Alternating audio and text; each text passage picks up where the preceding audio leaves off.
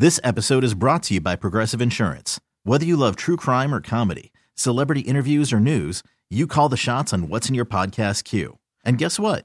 Now you can call them on your auto insurance too with the Name Your Price tool from Progressive. It works just the way it sounds. You tell Progressive how much you want to pay for car insurance, and they'll show you coverage options that fit your budget. Get your quote today at progressive.com to join the over 28 million drivers who trust Progressive. Progressive Casualty Insurance Company and Affiliates. Price and coverage match limited by state law. I'm Sandra, and I'm just the professional your small business was looking for. But you didn't hire me because you didn't use LinkedIn jobs. LinkedIn has professionals you can't find anywhere else, including those who aren't actively looking for a new job but might be open to the perfect role, like me. In a given month, over 70% of LinkedIn users don't visit other leading job sites. So if you're not looking on LinkedIn, you'll miss out on great candidates like Sandra. Start hiring professionals like a professional. Post your free job on LinkedIn.com slash recommend today. KYW News Radio original podcasts. Philadelphia's pop-up, sometimes controversial BYO everything pop-up dress in all white elegant dinner is back this year following a year of COVID. We're back and we're very excited. We're returning on Thursday, August 12th. And as the world emerges from the pandemic, this year's event will be a little bit smaller than usual. I'm excited for the location. Part of the reduction in size has meant that we were able to look at locations that we had outgrown. This is a podcast about food in and around Philadelphia. That's a quick, delicious, flavorful bite. It was really hard for me to get into it. Stories from behind the kitchen. This is a wood burning oven from Italy. It is intense. And hear about quirky stuff too. Eat a pint of ice cream as quickly as you can and then resume the 5K. This is What's Cooking on KYW. I'm Hadass Kuznets with Natanya Debona, who is co-host of Philadelphia's Dinner en Blanc, or also you can say Dîner en Blanc. She will tell you how it's said. But you went on hiatus for COVID, and now you're back. We're back and we're very excited. We're returning on Thursday, August 12th, and we're we're just thrilled to um, to see our guests again. Okay, so explain to people what is Dinner en Blanc and how do you get involved? So it's a pop-up dinner party where everyone wears white. It started in Paris in 1988. They decided to wear white so they could recognize each other since so many people are always out enjoying public space. So they wore white, brought their tables and chairs and set up for a shared dinner. We started in 2012, so this will be our ninth event and everyone brings tables, chairs to a location that is secret. They're led there after they've registered for a departure point and um, they just enjoy a great meal and a, a, great party in public space in Philadelphia. I'm sure you get a lot of new people coming every year. What like what's the response from the newbies that discover this every year? I think everyone agrees that their first year is the best because it really is such a unique experience. It's like nothing else that anyone's experienced and to see a space that might not normally be seen as a spot to congregate transformed and set up so quickly and then break down at the very end. It is very magical and a, a, an amazing communal experience. So I, I think they really enjoy it after they've attended for the first time. And it's not just a dinner, it's like an event. It is. It's definitely, first of all, it's an adventure. So you have to come willing to do a little bit of work. Everyone does their part. They go to the departure point. There might be a little bit of waiting, but you are then led to the space and then everyone is responsible for their piece. So it really just transforms it. So the big thing is that it's a secret where you're going. Yes, it is a secret. So there's no emails or, you know, text messages. You're led there by your table leader. And this year it's all walking groups because we knew people might not be so comfortable getting on subways or chartered buses, so everyone is walking with their table leader to the location. And all it's usually in it's Philadelphia. Yes, it's always in Philadelphia. We try to really pick historic or iconic spots, some places that you might not think of, like we were at the Avenue of the Arts or on the JFK Bridge, and then some other areas that might be, you know, at top of mind, like the Art Museum. It, it changes every year, but it really reflects Philly each year. What are you most looking forward to this year? I think it's just seeing everyone again. We really have missed it's, you know, it's, we've had people who have been coming since 2012, so it's kind of a community and a family, especially with our volunteers. So I'm looking forward to seeing everyone. Last year we did something where everyone did their own and set up on their patios and their decks and lawns. So we kept it alive last year, but it'll be really great to be in person this year. And you have to tag it. I mean, this really is the ultimate Instagrammable dinner. It is. So you kept it alive online. We did, yes. And people did great submissions. I mean, we had beach scenes, porches, people who went to park and had a nod to the event there. So everyone celebrated in their own remote way last year. What is the most difficult part of organizing something of this caliber? I think it's all of the moving parts. It's, uh, certainly, as we've gotten larger, it's more volunteers, it's more departure points, it's more moving pieces, and it's just really trying to communicate to our guests how much is involved and what it takes to pull off, and that there's certain times that some glitches happen, and that is the nature of putting you know something together that gathers that many people. You certainly have captured the attention of Philadelphians, and I feel like nothing says more about how integrated you are into the culture by the criticism that you've received over the years and you've persisted through it. You want to like comment on that? yes, it's um, quintessentially Philadelphia. We are unique in that respect um, compared to some of the other cities in the U.S. who do the event, but we embrace it. We know that there's going to be critics and we know there's going to be some copycats. And to that, we've always said as long as you're out enjoying public space and having a great meal, that is totally fine by us. But we always really take the feedback of our guest as most important. We always try to improve and take feedback and make it better each year. Does it ever get under your skin, like the criticism that surrounds the event sometimes, or do you take it as a compliment? I'd be lying if I said I didn't take it personally sometimes, but um, again, it's trying to sort through what's just noise and then listen to what's you know a valid concern or a complaint. And I don't think people realize that, like when they complain about it, like you know, because you're the person that sees everything, right? Yes, I am. So I'm the person at 4 a.m. that's sorting through the emails and going through the Instagram messages. So yes, we see it all and we've got a great team that is constantly sharing things amongst ourselves. So we have eyes everywhere. Logistically, what are some things that you've learned over the years that you've improved on? Um, I think it's been communication with our leaders, making maps for guests when they get there that they're text so they know. We often have roaming musicians and different activations. It's not like theater. It's not like you're sitting in a seat and everything you can see. So we want people to, to get up from their table and walk around and see everything that's offered. So sending everyone a map once they get to the event has been one of those things we've approved upon. Last year we had some issues with loading into the space. So this year there's multiple entrances. So that's um, not a concern. But obviously, since we do it in a different location each year, it poses new problems each year. Now, as a participant, which you are not, you're the organizer, co-host.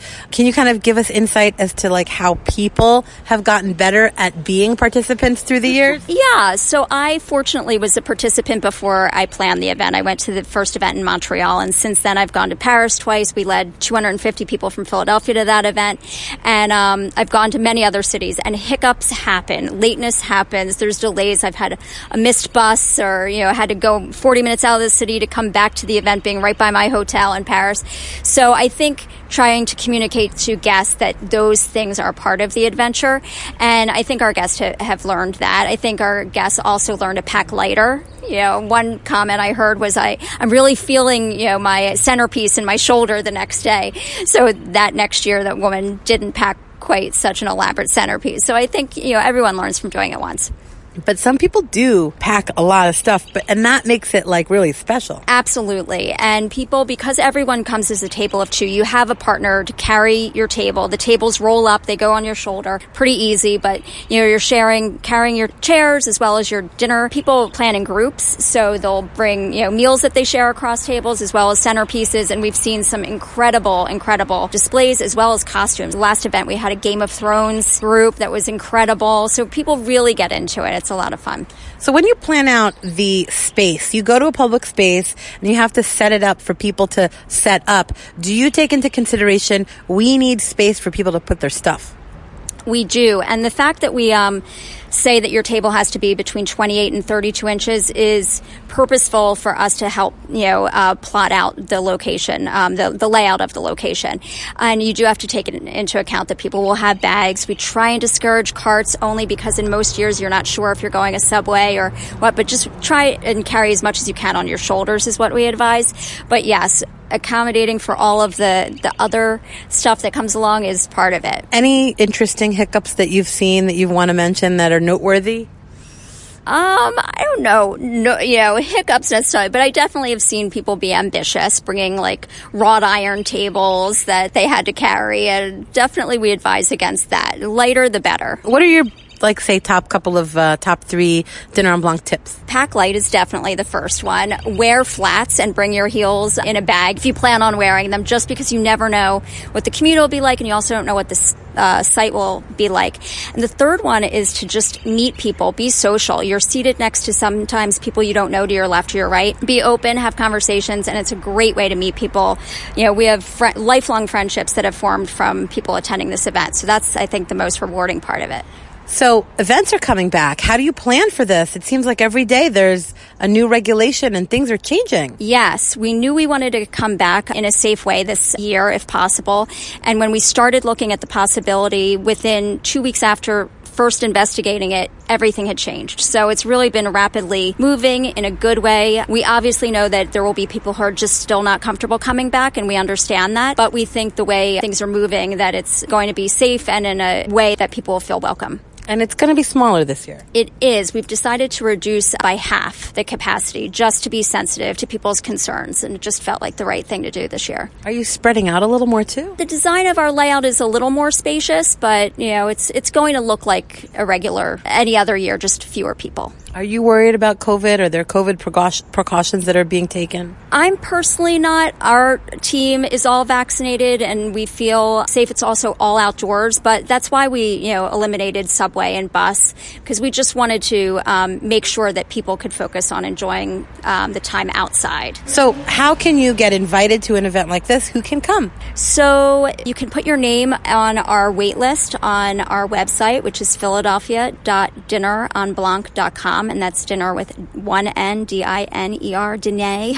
So that's where you can put your name to the wait list. If you know someone in, in normal times, we have a way you can be recommended by friends. This year, because it's smaller, it's going to be a little bit different, but next year's our 10th anniversary and we will return to scale. And so we, we welcome everyone to, uh, come back next year. That'll be the big one at some super special event to be announced. Yes, but we all are already thinking about it. It's a big one. We're very excited. But the ninth is going to be good too? I don't know. I'm excited for the location. Part of the reduction in size has meant that we were able to look at locations that we had outgrown um, in the last few years. So that definitely holds true for this location. So maybe that'll get people thinking of maybe some smaller spots that we could fit. When does registration open? It opens the middle of July, I believe the week of July 12th. So get your name on that.